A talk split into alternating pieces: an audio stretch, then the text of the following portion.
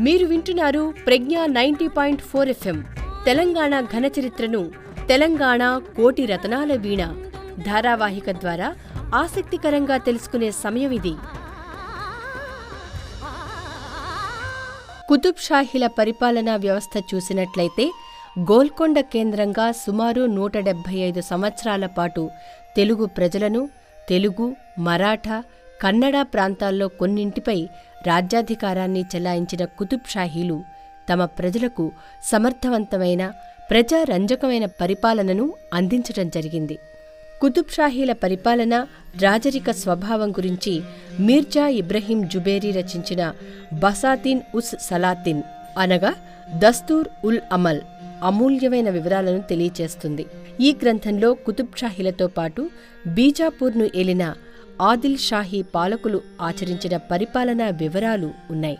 స్థానిక అవసరాలను ప్రజల అభీష్టాన్ని గుర్తించి బహుమనీ రాజ్యంలో ఆచరించిన పరిపాలనా వ్యవస్థనే కుతుబ్ షాహీలు కొన్ని మార్పులతో సమతూకం చేశారు. సాంప్రదాయమైన రాజరిక వ్యవస్థనే కుతుబ్ షాహీలు ఆచరించారు.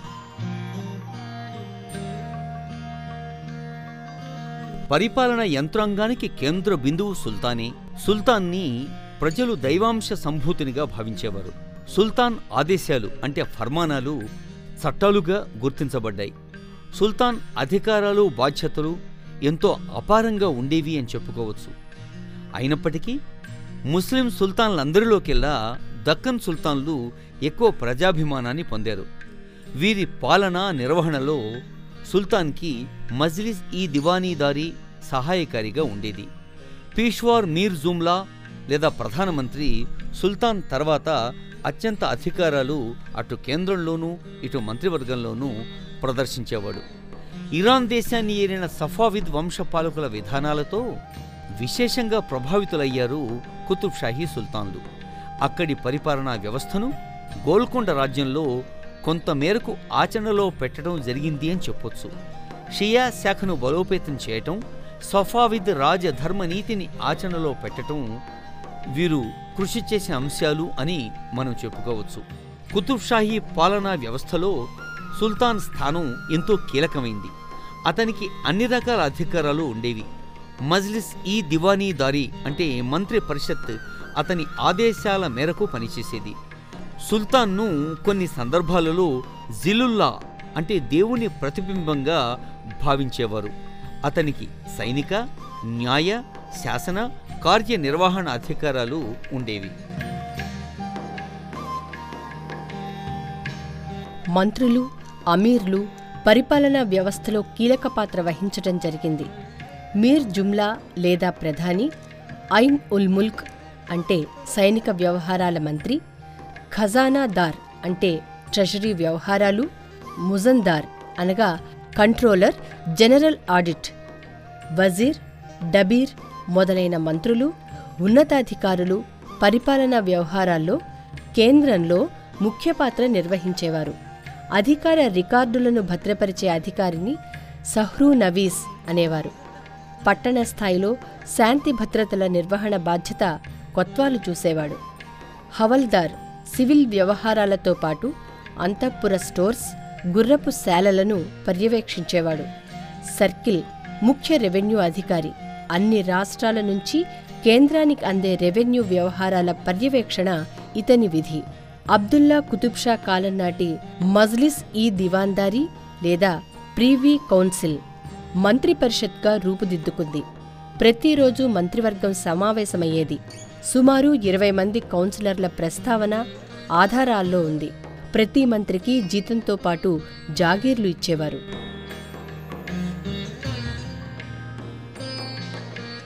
కుతుబ్ షాహీలు తమ రాజ్యాన్ని తరఫ్లుగా విభజించారు. అబుల్ హసన్ తానీషా కాలంలో మొత్తం రాజ్యంలో ఆరు తరఫ్లు ఉన్నట్టు ఆధారాలు మనకు చెబుతూ ఉన్నాయి. తరఫ్ పెద్ద తరఫ్ దార్. ఇతన్ని సుల్తాన్ నియమించేవాడు. తరఫ్లను మళ్ళీ సర్కారులుగా విభజించారు. వీరి రాజ్యంలో ముప్పై ఏడు సర్కార్లు ఉన్నట్టు తెలుస్తోంది. పరగణాలు తాలూకాలు ఈ పరిపాలనా వ్యవస్థలోని ఇతర విభాగాలు. ఫౌజుదారులు సర్కారు పరగణాల పరిపాలన అధికారులు. వీరికి హవల్దారులు విధి నిర్వహణలో సహకారిగా ఉండేవారు. ప్రస్తుతం ఆంధ్రప్రదేశ్ రాష్ట్రంలో ఉన్న మచిలీపట్నం లాంటి రేవు పట్టణాల పరిపాలన శాంతి భద్రతలు కూడా హవల్దార్లే నిర్వహించేవారు. ఈ రేవు పట్టణంలో విదేశీ వర్తకులు భారీ ఎత్తున ఉండేవారు. విదేశాలకు ఇక్కడి నుంచి భారీ ఓడల్లో గోల్కొండ వస్త్రాలు ఎగుమతి చేయబడేవి. విదేశీ బాటసారుల రచనలు ఈ వివరాలు మనకు తెలియచేస్తూ ఉన్నాయి. రేవు పట్టణ ముఖ్య అధికారిని షా బందర్ అనేవారు. ఇతని ముఖ్య విధి ఎగుమతి దిగుమతి సుంకాల్ని వసూలు చేయటం. రేవు పట్టణాలలో రెవెన్యూ వసూలు హక్కులు వేలం పద్ధతిలో విక్రయించేవారు. ప్రసిద్ధ చరిత్రకారుడైన మూర్లాండ్ ప్రకారం ఈ పోర్టు ఉన్నతాధికారులుగా చాలా వరకు బ్రాహ్మణులనే నియమించేవారు. వీరు భారీ మొత్తంలో ఉన్నతాధికారులకు బహుమతులు ఇచ్చి పదవులు హక్కులు పొందేవారు. బ్రాహ్మణులు బనీయాలు కూడా రెవెన్యూ వసూలు హక్కులు వేలంలో పాల్గొని పొందేవారు. నిజాం పట్టణం ఆదాయం యాభై ఐదు వేల పగోడాలు. దీని నుంచి కేవలం పదమూడు వేల పగోడాలు అక్కడి ఉద్యోగుల జీతభత్యాలకు ఇతర ఖర్చులకు చెల్లించేవారని చెప్పవచ్చు. కుతుబ్షాహీ సుల్తానులు సర్కార్లను అంటే జిల్లాలను సిమి లేదా సీమగా విభజించారు. బెల్లంకొండ సీమ వినుకొండ సీమ నిజాంపట్నం సీమ కొండపల్లి కొన్ని ముఖ్యమైన సీమలు. కుతుబ్షాహీలు జారీ చేసిన అనేక ఫర్మానాలలో దేశ్ పాండే తానేదార్ దేశ్ముఖ్ మజుందార్ స్థలకర్ణి మొదలైన రెవెన్యూ శాఖలకు చెందిన అధికారుల ఉద్యోగుల ప్రస్తావనలు ఉన్నాయి. గ్రామ స్థాయిలో పెద్ద ముఖద్దం కులకర్ణి గ్రామస్థాయి అకౌంటెంట్ దేశ్ పాండే పరగణాస్థాయి అకౌంట్స్ అధికారి. ఇక రెవెన్యూ పరిపాలనా విధానంలో కుతుబ్ షాహీల రాజ్యం సుసంపన్నమైంది. ఆదాయ వనరులు పుష్కలంగా ఉండేవి. భూమి శిస్తుతో పాటు వివిధ రకాల పన్నుల్ని వీరు విధించి వసూలు చేసేవారు ప్రజల నుంచి వ్యాపారుల నుంచి. దీంతో సింహభాగం తెలంగాణ నుంచి పన్ను వసూలయ్యేది. కుతుబ్షాహీల కాలం నాటి సామాజిక మత జీవన విధానాన్ని గురించి మనం పరిశీలిస్తే ఆనాటి ప్రజల సామాజిక మత జీవన విధానం మనం అధ్యయనం చేసేందుకు పర్షియన్ అరబిక్ తెలుగు భాషల్లో ఉన్న ఆ రోజుల రచనలు ఎంతో విలువైన సమాచారాన్ని మనకు అందిస్తూ ఉన్నాయి. వీరి రాజ్యంలో పర్యటించిన విదేశీ బాటసారులు వర్తకులు అయిన టావెర్నియర్ బెర్నియార్ విలియం మేథోల్ ఇలాంటి వారి అకౌంట్లు కూడా ఆనాటి సమాజ స్థితిగతుల్ని ప్రజల ఆచార వ్యవహారాల్ని మనకు తెలియజేస్తూ ఉన్నాయి. కుతుబ్ షాహీల యుగంలో సమాజంలో రెండు ప్రధాన వర్గాలు ఉండేవి. అవి హిందువులు ముస్లింలు.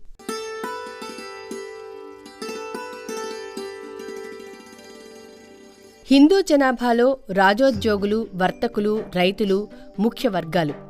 ముస్లిం జనాభాలో ప్రభుత్వ ఉద్యోగులు వర్తకులు రెండు ప్రధాన వర్గాలు. హిందూ జనాభాలో అనేక కులాలు ఉపకులాలు శాఖల వారు ఉన్నారు. వీరిలో కాపులు రెడ్లు వెలమలు బలిజలు వడ్రంగులు కమ్మరి నేత బోయ దర్జీ మత్స్యకారులు చాకలి మంగలి మొదలైనవారు అధిక సంఖ్యలో ఉండేవారు. గ్రామీణ క్షేత్రాలలో ఉండేవారి సంఖ్య అధికంగా ఉండేది. హిందూ జనాభాలో బ్రాహ్మణుల సంఖ్య స్వల్పం. కుతుబ్షాహీ సుల్తానులు వారి రాజ్య సుస్థిరత వారి అధికారం స్థానిక హిందూ ప్రజల మద్దతుపైనే ఆధారపడి ఉందని గ్రహించడం జరిగింది. అందుచేతనే వారు సంపూర్ణ పరమత సహనం ప్రదర్శించారు. కుతుబ్ షాహీలు తమ పరిపాలనా వ్యవస్థలో అత్యున్నత స్థాయి ఉద్యోగుల్లో హిందువులను నియమించారు. వీరి కాలంలోని మరో విశేషం అత్యధిక సంఖ్యలో ఇరాన్కు చెందిన అఫాకీలు దక్కన్కు ముఖ్యంగా గోల్కొండ రాజధానికి వలస వచ్చారు. వీరిలో మీర్ మొమిన్ అస్ట్రాబాదీ అనే ఇరాన్ అఫాకి మహమ్మద్ కులీ కుతుబ్ షా కాలంలో వజీర్ పదవిని చేపట్టాడు.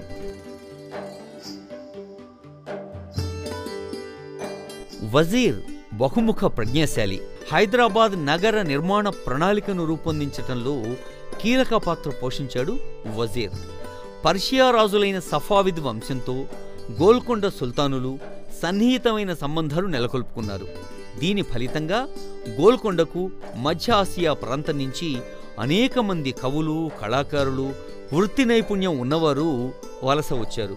దీని ఫలితంగా హైదరాబాద్ నగరంలో ఒక మిశ్రమ సంస్కృతి అంటే ఒక కాంపోజిట్ కల్చర్ అభివృద్ధి చెందింది అని చెప్పుకోవచ్చు. ఈరోజు కూడా మన తెలంగాణ రాష్ట్రం హైదరాబాద్ నగరంలో ఒక మిశ్రమ సంస్కృతి వైభవం సజీవంగా ఉంది అని చెప్పటంలో ఎలాంటి సందేహమూ లేదు.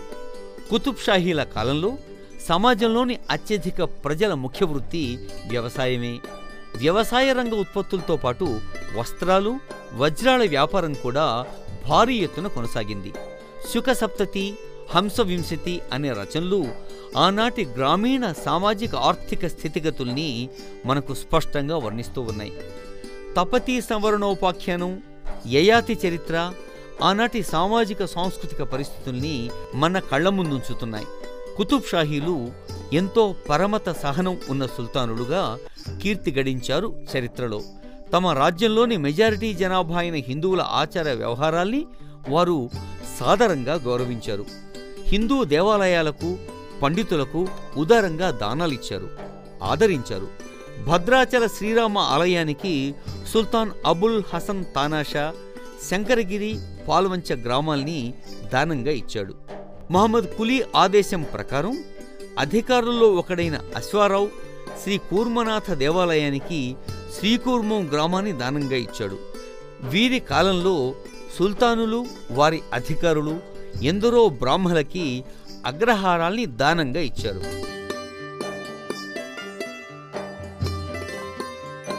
గోల్కొండ రాజ్యంలో సుల్తాన్ల అండతో హిందూ ముస్లింలు అనేక పండుగలను ఉత్సవాలను స్నేహపూర్వక వాతావరణంలో ఘనంగా జరుపుకునేవారు.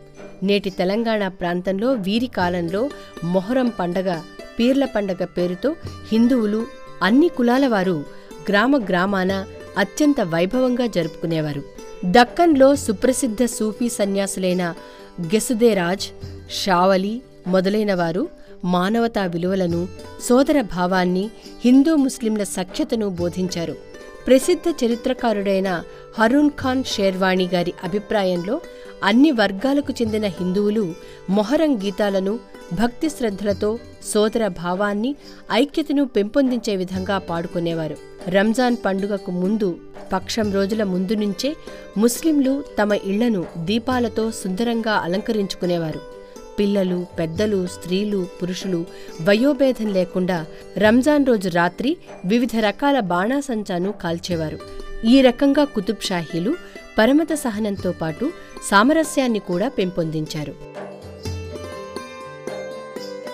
తెలంగాణలోని గోల్కొండ హైదరాబాద్ కేంద్రంగా సుమారు నూట డెబ్భై ఐదేండ్ల పాటు తెలంగాణ ప్రజల్ని పరిపాలించిన కుతుబ్ షాహీలు చరిత్రలో శాశ్వత కీర్తిని సొంతం చేసుకున్నారు. పరమత సహనాన్ని ప్రదర్శించారు. తెలుగు భాషను సాహిత్యాన్ని పోషించారు. స్థానికులకు ఉన్నత ఉద్యోగాల్లో అవకాశాలు కల్పించారు. శాశ్వత పేరును గడించారు. వారు కట్టించిన భవనాలు మసీదులు కోటలు ఆలయాలు. ఈరోజు కూడా తెలంగాణ ప్రజలకు వారిచ్చిన వెల కట్టలేని అద్భుత చారిత్రక వారసత్వ సంపదలుగా మనకు కాలం చెబుతున్నది. దీనిని పరిరక్షించుకోవటం ఈ సమాజం యొక్క బాధ్యత.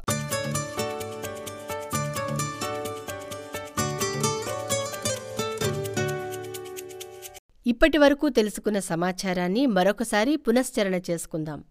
కులీ కుతుబ్షాహీల పరిపాలన రాజరికం గురించి మీర్జా ఇబ్రహీం జుబేరీ రచించిన రచన ఏది? బసాతీన్ ఉస్ సలాతీన్ లేదా దస్తూర్ ఉల్ అమల్. కుతుబ్ షాహీలకు పరిపాలనకు సహకరించే నిర్వహణా వర్గం ఏది? మజ్లిస్ ఈ దివాన్దారీ అంటే మంత్రి పరిషత్.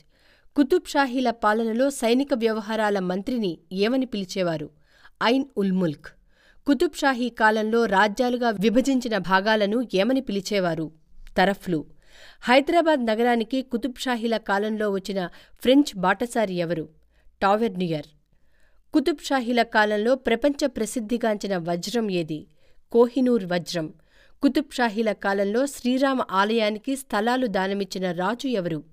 అబుల్ హసన్ తనీషా. కుతుబ్షాహీలు తెలంగాణలోని గోల్కొండ హైదరాబాద్ కేంద్రంగా ఎన్ని సంవత్సరాలు పరిపాలించారు? నూట డెబ్భై ఐదు సంవత్సరాలు. కుతుబ్ షాహీల కాలంలో సామాజిక దురాచారం ఏది? దేవదాసీ వ్యవస్థ.